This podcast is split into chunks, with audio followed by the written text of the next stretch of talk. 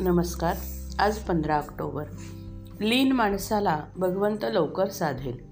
नामस्मरण करायचे ते अभिमान टाकून करीत जावे. परमेश्वराला अनन्य शरण जाऊनच त्याचे नाम घेत जावे. पुष्कळ वेळा आपण साधन करू लागलो म्हणजे आपल्याला अभिमान चढू लागतो आणि त्यामुळे साधन व्यर्थ होते. संतांकडे जाताना आपण मनामध्ये काही एक बरोबर घेऊन जाऊ नये. किंवा काही नेलेस तर भगवंताचे प्रेम न्यावे. आपण प्रपंचाचे प्रेम आणि अभिमान बरोबर घेऊन जातो आणि मग एकावर एक लिहिलेले जसे वाचता येत नाही तशी अवस्था होते.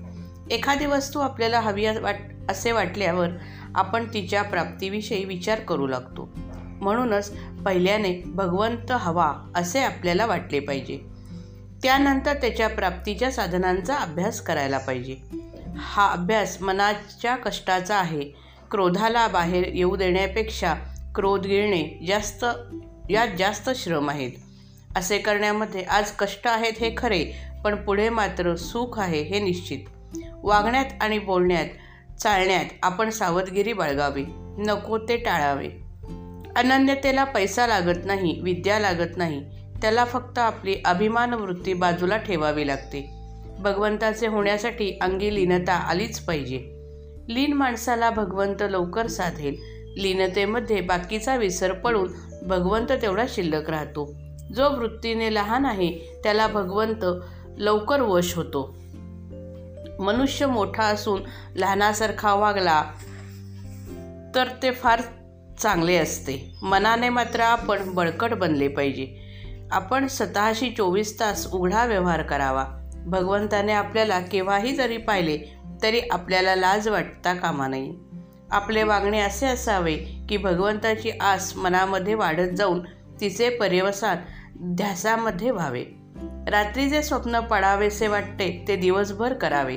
यासाठी आपली वृत्ती नामामध्ये गुंतवून ठेवावी. असावे सर्वात आप असावे सर्वात पण नसावे कोणाचे? अशा वृत्तीने जो राहील त्याला लवकर परमार्थ साधेल. देहाच्या उपचारांना जो भूलतो तो भगवंताला अगदी विसरलेला असतो. पण ज्याचे अनुसंधान मजबूत असते त्याला जगातल्या ऐश्वर्याची किंमत नसते. पैशाची वासना आणि लौकिकाची वासना. माफ करा. पैशाची वासना आणि लौकिकाची लालसा माणसाला भगवंतापासून दूर नेतात. त्यांच्या तावडीत सापडता कामा नये. लोकेशणा आणि धनिच्छा या दोन्ही गोष्टींचा संबंध प्रपंचात वावरत असताना येणारच. तो टाळता येणे कठीण आहे पण ज्याला भगवंताचे प्रेम पाहिजे पाहिजे आहे त्याने त्यांचा गुणधर्म ओळखून त्यांना वापरावे. म्हणजे त्यांच्यापासून उत्पन्न होणारे दोष त्याला बाधणार नाहीत. अभिमान रहित जावे रामाला शरण त्यानेच राम आपला होईल जाण. श्रीराम जय राम जय जय राम.